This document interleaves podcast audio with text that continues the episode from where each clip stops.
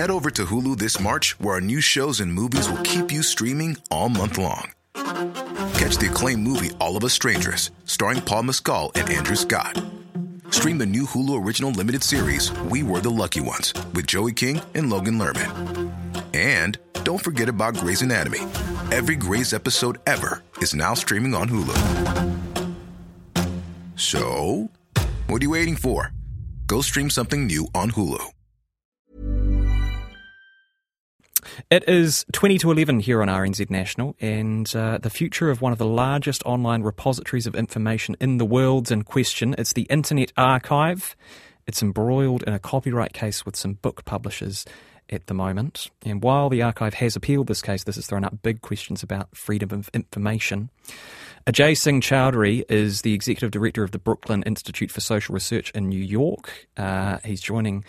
Uh, I spoke to him earlier on this evening to make sense of this. Just a warning, there is some slightly bad language in this interview, but I began by asking Ajay what the Internet Archive is. The Internet Archive is essentially a repository or a library that's online um, and it has a tremendous uh, range of materials um, that are available to anyone with uh, internet access.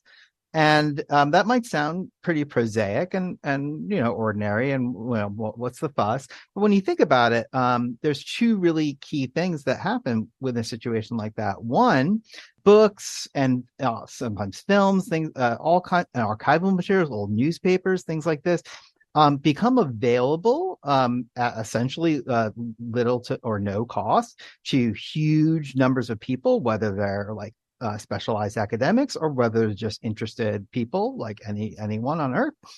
Um, and the second thing is it's like a library uh, in that like uh, we have lots of digital databases, right? But ones that are, you know, private and for profit, um, often the less in, the material that's less popular will get, you know, removed and sort of shelved. Whereas on in a, in a regular library or a place like Internet Archive, it's still there. And so, uh, if you're someone like me, you know, I, it's funny. One of the reasons I was like immediately captured uh, by the the sort of twist and latest twist and turns of this case is because I had been using so much of this material of like really obscure stuff mm. uh, for a book I was writing on on the politics of climate change uh, called The Exhausted of the Earth. And I was like trying to find like weird old episodes and articles uh, about uh, about episodes in in I believe Namibian history. I was trying to find um, rare, weird editions of Brecht in the original German, so I could check some quotes and things like this. And Internet Archive was one of the only places that uh, uh, that I could go to actually find materials like that.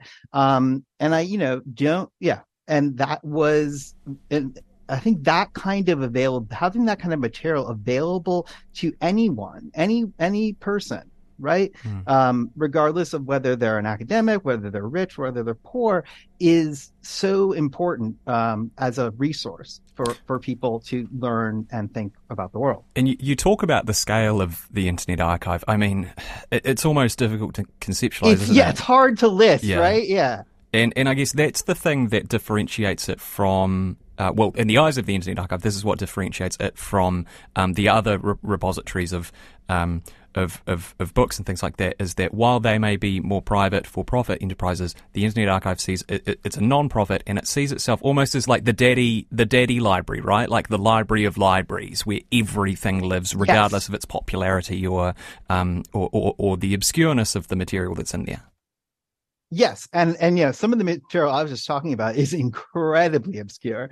Um, I but I even remember using Internet Archive materials, you know, 20 years ago in grad school and stuff mm-hmm. like this. Even when I had access to a world class academic library, there were still things I could find in Internet Archive. Again, uh, I'll just think of things like um, older texts in non-English, uh, yeah, not in English characters in other languages, et cetera um, things like this you could find there, you know, sometimes in pretty rough condition or whatever, but that you couldn't even find at like an Ivy League university mm-hmm. in some places, right? And that kind of depth and the uh, utility it provides is just astounding. And, you know, it's funny when I sort of was talking about this with folks, you know, they would be like, oh, but you also know it's got this spectacular movie collection. Oh, you also know it's got all these mm. recordings. And it's just like, it's almost like you said it really well, like a library of libraries, or even something like the Library of Congress here in the US, but, but not requiring that level of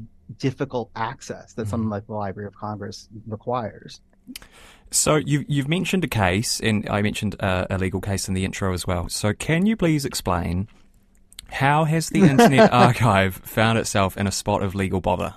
Yeah, so there's this is a pretty complicated issue, and I should preface, you know, I'm a social and political theorist, mm-hmm. right? Mm-hmm. Um, and I run a um, a uh, education institute uh, and research institute for working adults um, so this is also it's very close home for for me because like most of the people i teach aren't people who have access to research libraries mm. they are like regular ass people who need to like look some shit up in a library and mm-hmm. the internet archive is right there right um so what happened i mean people have been uh, large publishing companies. So I pre- all that preface is just to say I'm not a legal scholar sure. per se. I, I I know a bit about the law, so I can say a few things. But if people want like a blow by blow of the case, they they maybe need to go elsewhere. Sure. But the thing I will happily say is yes, um, the the sort of big publishing conglomerates, and there are only a couple in the world really now, right? There's three or four giant ones.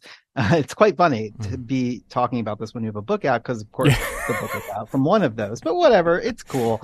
Um, you know, the world is full of contradictions, right? Uh, in any case, um, they have been gunning for Internet Archive for a long time. Uh, why? Um, Internet Archive allows people to borrow um, uh, not just an access, not just these kind of older or rare or weirder materials that I am talking about, which incidentally these companies also don't want you to have access to, and that's very funny. Uh, mm-hmm. but whatever. Um, uh, they also will lend like a regular library um, copies of books. Now they do this digitally. This is actually fairly. I don't know what it's like in New Zealand. It's pretty similar in the United States. Yeah, yeah, it's very common in in, in it, for public libraries in the United States to do some a version of this, right? So um, I log into my New York Public Library and I can borrow a book for X amount of days. If some, and it is like borrowing an actual book. So hmm. theoretically, if someone else has borrowed that digital copy, um, you know, I have to wait eight weeks till they finish to read it and then I get my copy. But that's, yeah, that's fine, right? That's good. Um, now, briefly during the pandemic, and that was, has sort of been standard accepted as that's okay. Uh, personally, I would say that a lot more than that should be okay. Mm-hmm. But whatever. That was sort of settled as the sort of happy medium between the interests of libraries and these corporations. Um, now, during the pandemic, very briefly, I think it was only a couple of weeks to be perfectly honest, maybe a month, um, Internet Archive uh, inter, uh, introduced an emergency lending program, which sort of took off the cap on how many copies could be lended at once. Um, now, again, I don't think this led to tremendous, uh, like you know, borrowing and you know some kind of like. Uh, I mean, the case that uh, the argument that is made for um, uh, that these corporations make uh, theoretically on behalf of authors, uh, yeah, yeah, I don't really buy that that hard. Um, is that the you know it's like breaking the bank. They're not going to be able to publish work. No authors are going to get paid, yada, yada, yada. But what actually happened was basically during a period which was pretty horrifying, like the very beginning of the pandemic, mm-hmm. um, they opened the floodgates a bit uh, and people were very interested in reading a lot of books and you know looking things up um, not just because they had time in their hands but because there is a lot of curiosity out there it's something i deal with in my professional life all the time and the sort of big uh, publishing conglomerates all landed down and were like, ha ha, you guys really screwed up. And you are you have gone outside the lines of this previous agreement. And furthermore this shows that this previous agreement right this one at a time sort of as if it's a library book right um, is also bullshit. And that should be banned as well and that's sort of been going back and forth that though the corporations won the first uh, a couple rounds of this then it went to appeals i think it's back on appeals again mm. um, and it's uh, a lot of um, intellectual groups as well as yeah ac- a lot of academics a lot of public interest organizations and a lot of activist organizations have been filing um, amicus briefs right so friends of the court briefs mm-hmm. on behalf of internet archive to sort of be like the, the, this is such a spurious charge that they sort of can't believe that it has advanced this far, and it is so obviously in the public interest to have something like Internet Archive not be sort of snuffed out of existence. So, so am I right in saying the way that Internet Archive used to lend out digital books is pretty similar to the way that they would hire out a, a physical book? So a library has to buy a copy of a physical book, and then it only has one copy, right. so only one person can have it at a time.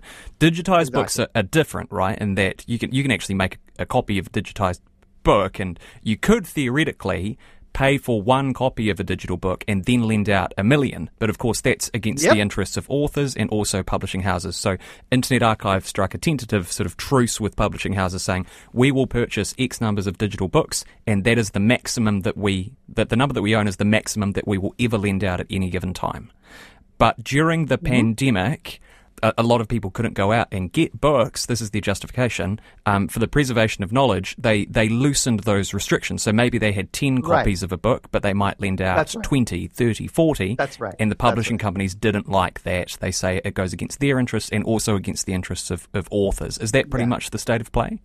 That that is that is kind of the the story, yes, in a nutshell. And I, I will also say that, um, like I sort of uh, uh, sort of outlined a little bit before, the publishing companies have long been trying to sort of find a chink in the armor of this, even this very strict system that you were just describing very well, right? Um, this like, well, I buy one copy and I lend it out. So, for example, on Internet Archive, I'm just very familiar with their system. Um, like you can borrow things for as short as an hour, but if I'm borrowing I'll just use an example that I just mentioned before, right? If I'm borrowing the like collected works of Brecht in German volume 4 mm-hmm. um, for one hour, that means I've got that copy. And someone else who maybe somewhere in the world wants that bizarre, like very kind of rare and weird book, like uh, they'll have to wait till I'm done with my hour. Now, yes, this was waived briefly during the pandemic, uh, and multiple people could borrow that one copy. It's also worth mentioning that, of course, like any human being, basically with a EPUB, which is a standard book file, uh, e- uh, ebook file, can just do this with their computer and yeah. email. Can yeah. So like the idea that this uh, is going to somehow stop people from sending PDFs and ebooks to each other is pretty silly to me. Also, I would, I am fairly radical, so I wouldn't, I don't think that that's actually that bad. I don't actually think that any of this really affects authors. Uh, only maybe a certain very small subset. Um, authors are very poorly supported by these companies and do, are not the beneficiaries of these deals. Most authors would love their books to be not only in libraries, but to be read as far and wide as humanly possible. Mm. You can kind um, of, you, so yeah, I was just going to say you, you, can understand the the perspective of the publishing houses, though, right? Like the the economy of, of publishing houses and the advances that they give yes, to right. authors and the money that they that that that, that they you know um, give to authors that they pay authors with for the author's work. Um, to be fair, um, it, it is a crucial part of the publishing ecosystem. So, so, you can kind of understand their point of view. That it's more a oh, yeah. Um, it's a digital disruption of a a long-standing model that um, the beneficiaries of that model, again, understandably, are wary of of this disruption.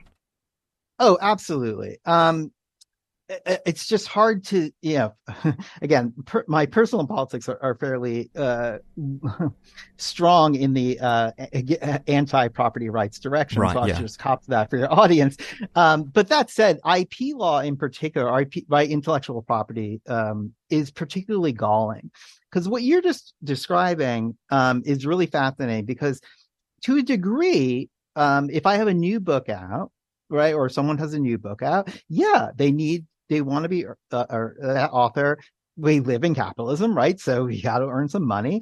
Um, and that author, uh, you don't even have to use books, right? We, we talk about music, right? That musician wants to earn money, needs to earn money off of that, um, of that song or that composition, mm. the author off their book or off their poetry or whatever they have produced, right? Great, wonderful.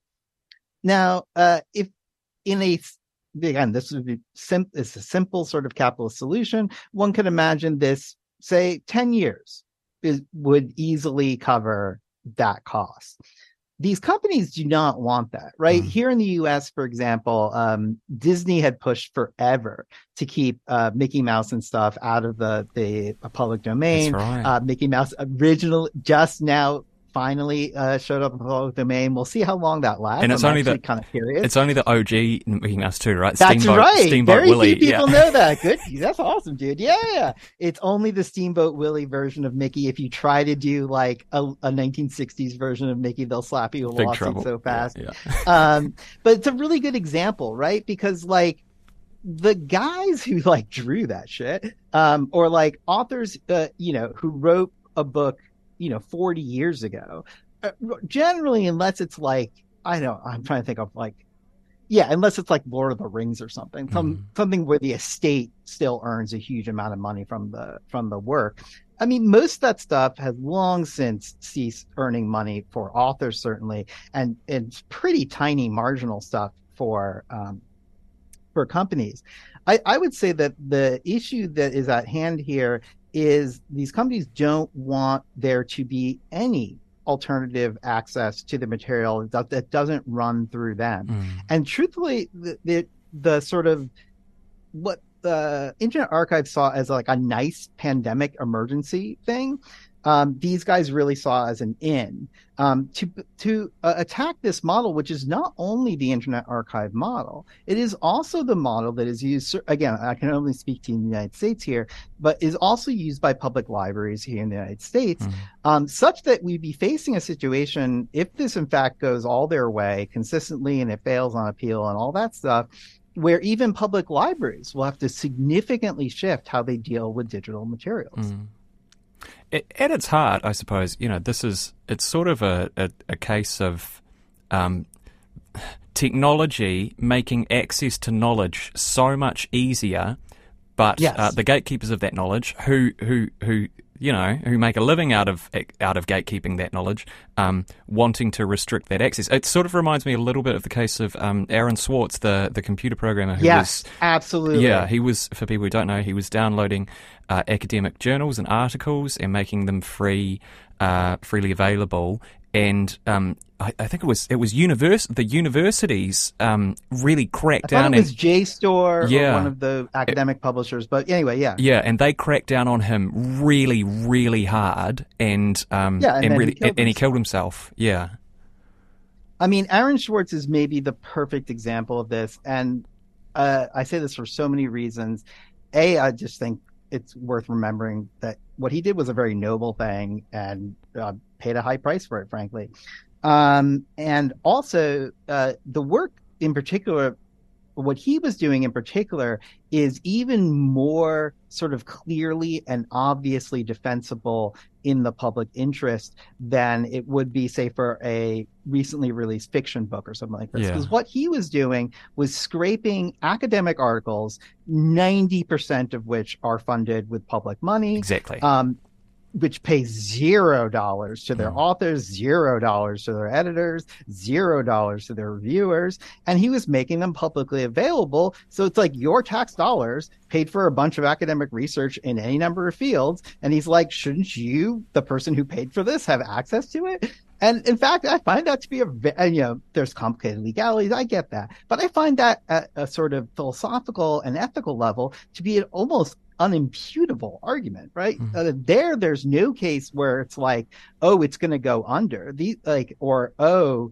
um, the author's not going to get their their work remunerated because it's already not remunerated. And furthermore, in that case, you have the kind of situation where um, people really should have access. Like, it's not even just it would be a nice thing. It's like absolutely. A vibrant democratic public should have access to this kind of research should be able to look up whatever paper they want in biology or in economics or in poetry or in philosophy. It shouldn't matter. They should be able to look this stuff up and read it um, with ease and yet they are barred from that. As you said it's a form of gatekeeping um, but in these cases you can really see why the gate the gates are sort of uh, un both unwise and unfair in very overt ways. It's a fascinating case. It's one that we will certainly keep our eye on uh, as it continues. Uh, Ajay Singh Chowdhury, thank you so much for your time. Really appreciate it. Thank you so much for having me. Botox Cosmetic, onabotulinumtoxinA, FDA approved for over 20 years. So, talk to your specialist to see if Botox Cosmetic is right for you.